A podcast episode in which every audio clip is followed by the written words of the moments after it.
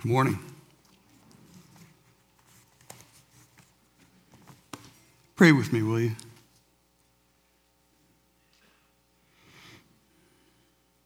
Father, we are humbled as we take your word in our hands and as we read it because we know that it reveals to us who you are and who we are, and we realize how far short we fall. We realize our temptation, our, our tendency to fall into the same sin again and again. I pray give us victory.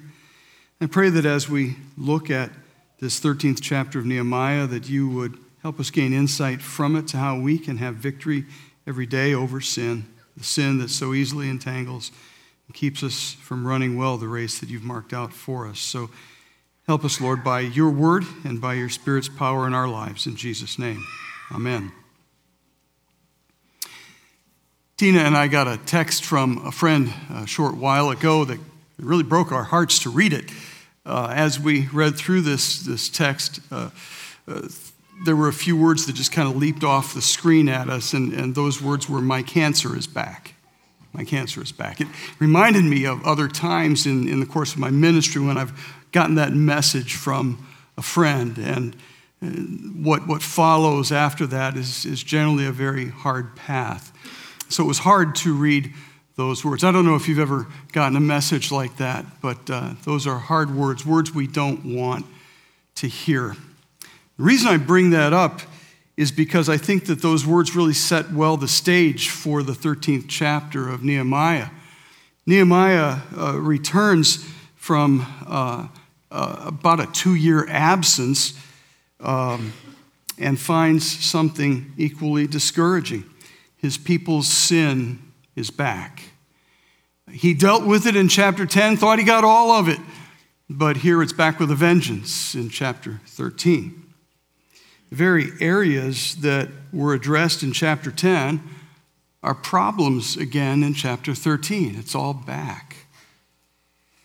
Remember the four areas that he addressed in chapter 4 relationships, work and rest, worship, and giving. Each of those they took action on in chapter 10. Each of those is back in chapter 13. The people had identified those four key areas and they had committed themselves to living by godly priorities in those areas. What's happening now in chapter 13 in those areas? Well, with regard to relationships, the people promised in chapter 10, verse 30, not to intermarry anymore. But in chapter 13, verse 23, we find it's happening again. It's back. Work and rest. The, the people promised in chapter 10, verse 31, to observe the Sabbath, not even to buy from foreigners on the Sabbath. But in chapter 13, verse 15, the Sabbath has become just another regular workday again. With regard to worship, the people promised in chapter 10, verse 32, to take care of the house of God and to make provision for worship. But in chapter 13, verse 4, we see that one of the storerooms in the temple that was dedicated to hold items given to worship had been changed over into an apartment for Tobiah, one of the men who had opposed Nehemiah so strongly. With regard to giving, the people promised in chapter 10, verse 37 and following, to bring the first fruits into the storehouse of God. But in chapter 13, verse 10 and following, they're not giving, and the Levites had to return to farming to make ends meet. What in the world has happened between chapter 10 and chapter 13? How could they turn so quickly? From the things they had pledged themselves to? I see a couple of answers in the text. One is that they had no real accountability. Chapter 13, verse 6 tells us that all of this took place while Nehemiah was back in Babylon. He had been recalled to Babylon by King Artaxerxes. He had been in Jerusalem uh, to rebuild the wall, uh, with permission from Artaxerxes, but Artaxerxes recalled him to Babylon. And that recall was probably somewhere in the neighborhood of two years. We know from the book of Ezra that it took Ezra four months to travel from Babylon to Jerusalem one way. So, double that for travel time on the round trip, and however long he was stationed there in Babylon. But the bottom line is that the man who had led them in chapter 10 to the point of pledging themselves to live by godly priorities was off the scene, and their accountability was gone with him. The other issue is this that's the way sin works. We see it all over the pages of Scripture. Sin is always waiting to come back, like a malignancy. In Genesis chapter 4, God says to Cain, Sin is crouching at the door. Its desire is to have you, but you must rule over it. And it's the same for us. Sin is always crouching at the door, it's always wanting to have mastery over us, to gain dominance over us. But we need to master it and not just grow accustomed to it in our lives.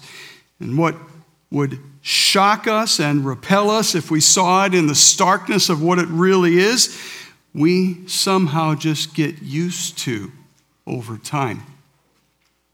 We find ourselves getting accustomed to the sin that's around us. Things that once scandalized us when they came out in movies are now commonplace things in the lives of people all around us. Things that were once considered shameful are now celebrated, uh, they're now protected. And people who would speak up and say something about those things, things that were, were the common consensus of all of us a generation ago, it, it, is, it is considered shameful to speak against them now. Uh, people who speak against them, people who oppose them, are considered hateful. Uh, they're taken to court, they're canceled.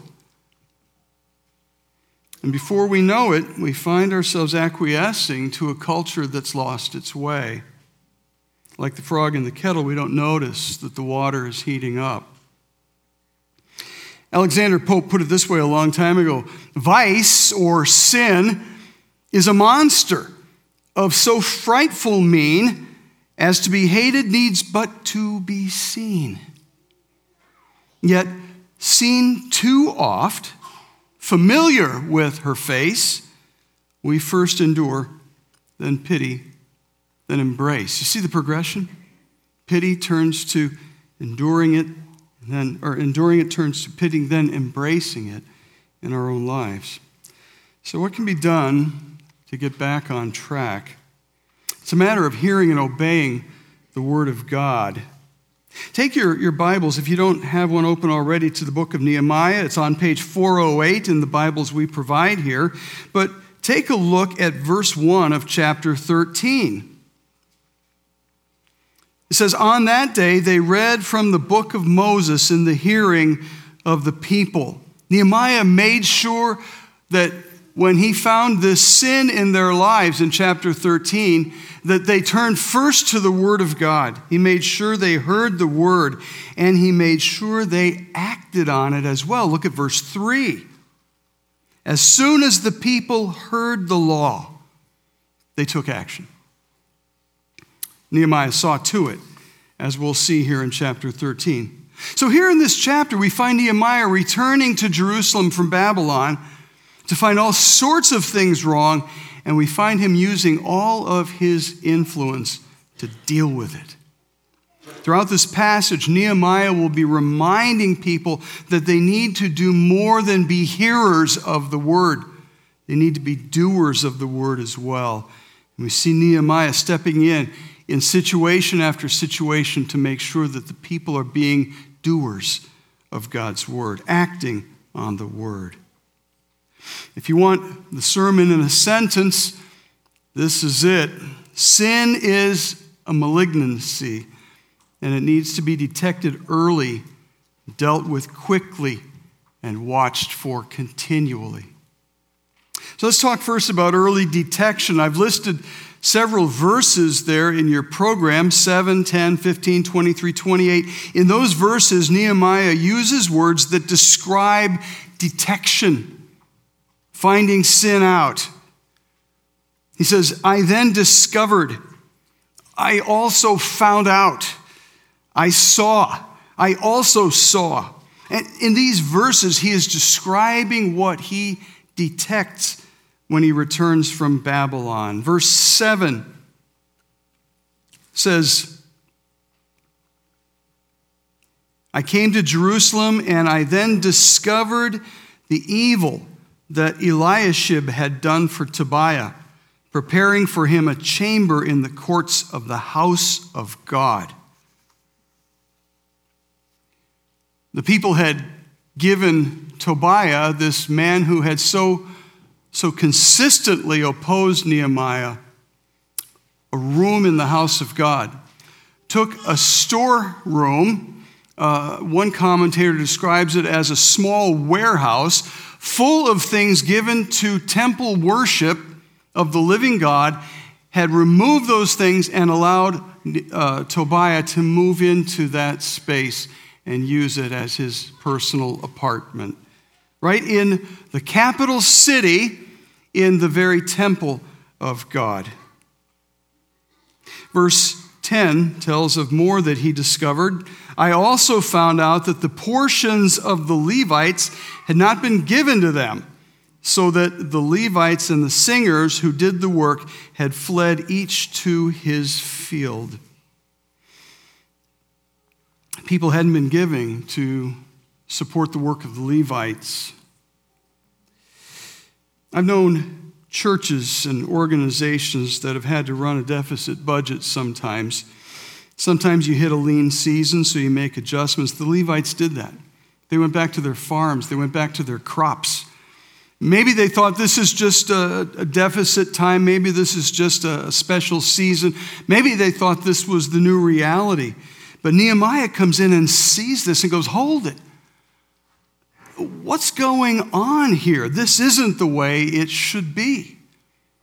Nehemiah brings fresh eyes to the situation that people had gotten used to seeing.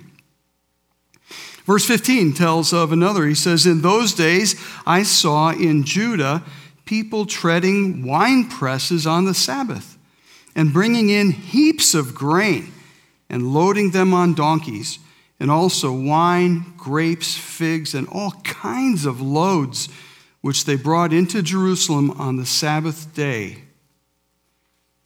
They weren't respecting the Sabbath anymore. It's being violated. And this wasn't hard to detect. Verse 15 tells us the people were treading wine presses. That's pretty obvious. Is that working on the Sabbath? Yeah, pretty definitely. They were bringing in heaps of grain, all kinds of loads, it says. A couple of weeks ago, I, I mentioned blue laws that were in effect when I was a boy. Uh, stores were closed all over the country on Sunday. It was just the way it was. And and blue laws began to be repealed, and now it's really the unusual store that's closed on a Sunday. Why do you suppose that is? It's because there's money to be made. There's money to be made. If you work more hours, you get more money. If your store's open more hours, you're going to get more money. And it was the same motivation in Nehemiah's day. Wrong priorities, short sighted priorities, disregarding God's design of work and rest. There is a time for work and there is a time to pull back from work, to replenish yourself, to reflect on the significance of your work before you dig into it once again. But when we lose sight of God's design and when we lose sight of Him, our priorities get messed up. And we end up looking like everyone else around us. Verse 23 and 24 tells us of another one. In those days, I also saw the Jews who had married women of Ashdod, Ammon, and Moab, and half of their children spoke the language of Ashdod, and they could not speak the language of Judah, but only the language of each people. Intermarriage is going on again. That wasn't hard to detect either when the little children are unable to speak Hebrew. Now, Think about the implications of that for just a minute. What language were the scriptures written in? What language would these children have, have no access to? Uh, they would be cut off from the Word of God. They're raising a generation not to know God. One more in verse 28. It's introduced just with the word and.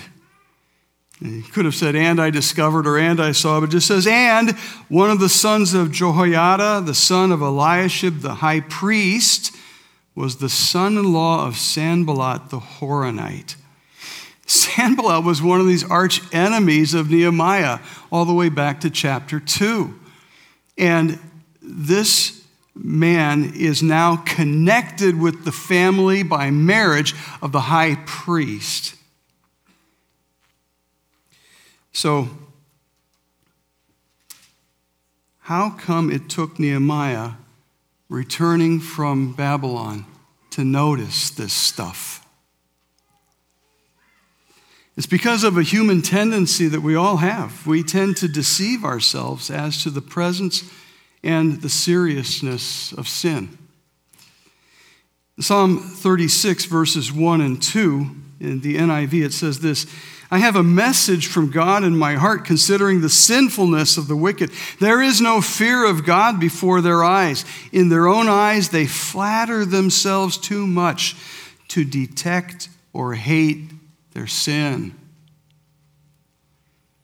We deny that sin is there. And when we're forced to admit that it is, we deny that it is serious. It's a common pattern, and it reflects a heart condition. The people Nehemiah confronted didn't detect or hate their own sin because they didn't want to see it. Here's where a brother or sister in Christ can help us. That person can, person can help us put a finger on the sin in our lives that we've grown accustomed to, that we don't see anymore. They can see it when we don't want to. Dietrich Bonhoeffer wrote a great book called Life Together. It describes life in the underground seminary that he founded during the reign of Adolf Hitler. It's a wonderful book on Christian community. I'd recommend it. In that book, he tells of the benefit of having a trusted brother or sister in the Lord that you can share your struggles with. And when you fall, that, that you can confess your sin in front of, to rob sin of its power over you, and to be reassured of the love of God that forgives us and restores us when we confess our sin. Early detection, we all need it. We can use the help of a brother or sister in the Lord to help us gain early detection. The second thing we need is quick correction. Quick correction. When we detect our sin or when someone else helps us detect it, we need to be careful not to delay in dealing with it. In verses 8 and 9, we find this temple storeroom that had been given over as an apartment to Tobiah. We find it cleaned out and restored. You get the picture of a very angry Nehemiah, physically throwing Tobiah's stuff out to the curb or maybe out of an open window. But he deals with it. With regard to the tithe, in verses 11 to 13, we find Nehemiah confronting these people who had withheld the tithe and taking corrective action. And notice that he confronts not the Levites who had returned to the farm, but he confronts the officials who let this happen on their watch. The bar is set high for those who would be leaders. Leaders have a huge responsibility. Leaders must give account. Nehemiah sets good leaders, reliable men in place in verse 13. The next thing that he deals with in verses 15 to 22 is the Sabbath violations that were going on. And Nehemiah gives a warning and he confronts people and he gives commands and he stations guards at the gates of Jerusalem to make sure no merchandise is brought in or out on the Sabbath. And in verse 18, he calls their history to mind. He says, Don't you folks remember? You've been through this before. The prophet Jeremiah warned you about this before you went into exile in Jeremiah 17, verses 19 to 27. And they're coming out of exile and falling into it again. This is what sent them to exile in the first place. Nehemiah warns them severely. He deals with the intermarriage issue in verses 23 to 27, complete with cursing and beating and hair pulling. How about that? It's, it's amazing to read this passage. Who says the Bible is boring? But he curses at these people and he beats on them and he pulls their hair out to get their attention. You're doing something that is wrong, needs to be confronted.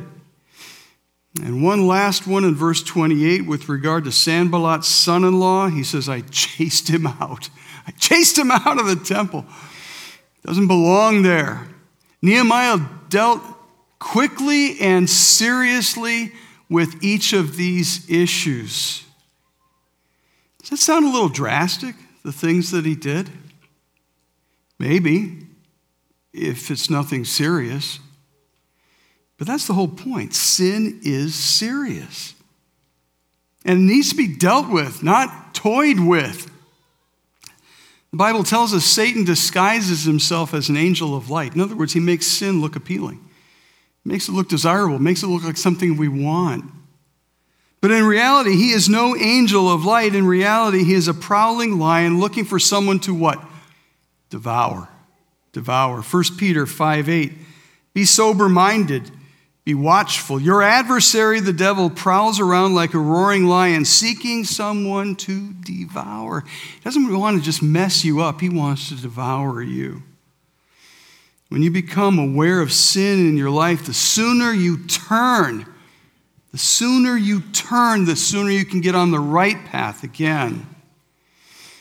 2 Timothy chapter 3 verse 16 says all scripture is God breathed and is profitable for four things teaching, reproof, correction, and training in righteousness. In teaching, we are showing people the right way. And when they leave the right way and, and begin to get off of the right path, we reprove them. We point it out when they have left the right path. And we stop them in their tracks and get them to consider what they're doing. Reproof gives way to correction, to turning them back to the right path.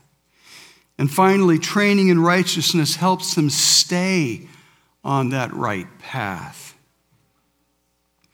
We need early detection for the sin in our lives. We need quick correction. We also need constant vigilance. You need to put some systems in place that can help you keep your promises.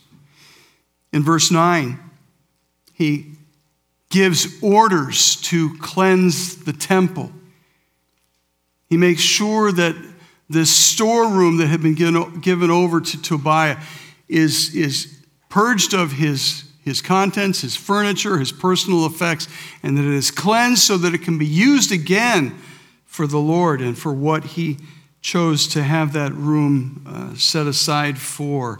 In verse 13, he says, I appointed trustworthy men over the treasury to make sure that the tithes were coming in and that they were going to the right place.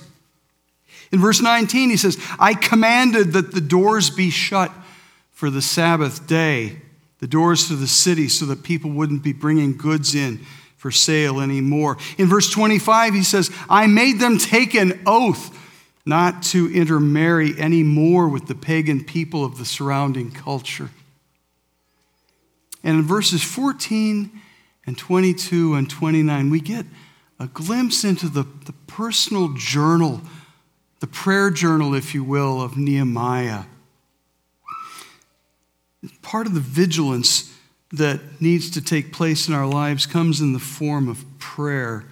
And in these three verses, he acknowledges and shows his reliance on God.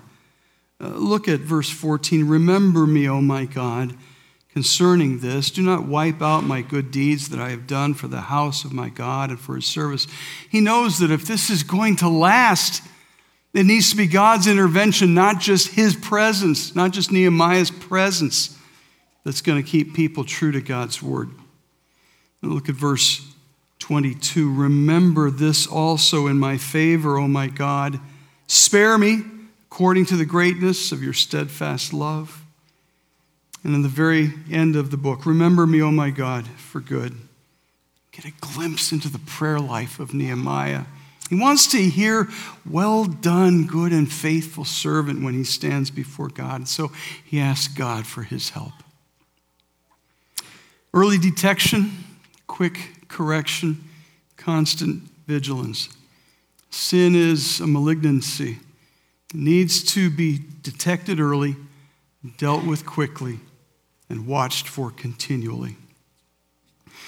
Howard Hendricks was a professor for some 50 years at Dallas Theological Seminary. Godly man, wrote a number of books but Howard Hendricks did a study of 246 men in full time ministry. 246 men in full time ministry who all experienced a moral failure within two years of each other. 246. Interviewed them all. As far as he could discern, these full time clergy were men who were born again followers of Jesus they shared a common salvation and they shared a common devastation as well. All of them, within 24 months of each other, had been involved in a moral failure with a woman other than their wife. After interviewing each man, Howard Hendricks compiled four common characteristics of their lives, four things they all had in common. Number one, none of them were involved in any kind of real personal accountability. None of them. No accountability. Characteristic number two each of them had all but ceased having a daily time of personal prayer, Bible reading, and worship. Too busy for God and His Word. Characteristic number three more than 80% of them became involved with the other woman after spending significant time with her alone, often in counseling situations. And characteristic number four, without exception, each of the 246 men thought it could never happen to them. Don't let that sin or any other sin happen to you, because it can. Thomas Jefferson said, The price of freedom is eternal vigilance. And Nehemiah chooses to end his book with that reminder for our spiritual freedom. Sin is always crouching at the door, it's always wanting to get back into our lives. And its presence requires early detection, quick correction, and constant vigilance to keep it from coming back. Would you pray with me? Father, we recognize that we are vulnerable ourselves, that sin is crouching at our door. And Father, I pray that you would not allow us to fall for it. We see it around us all the time, it, it's pervasive in our culture. And Father, we don't want to acquiesce to a culture that's lost its way. We want to stand out distinct as your people. We want to be faithful to you. We want to be clean and pure vessels that you can use. So, Father, help us to detect early the sin that's crouching at our door. Help us to deal with it quickly when we see it coming. Help us to be continually vigilant. So, Father, use us as your chosen people to share the hope that goes beyond this life that others need to hear, that they may find forgiveness in Christ, restoration to a relationship with you that was lost at the fall, but that Jesus makes possible because of his death and burial and resurrection. And the power that raised him from the dead can empower our lives to live victoriously for you. Let that happen by your grace. In Jesus' name, amen.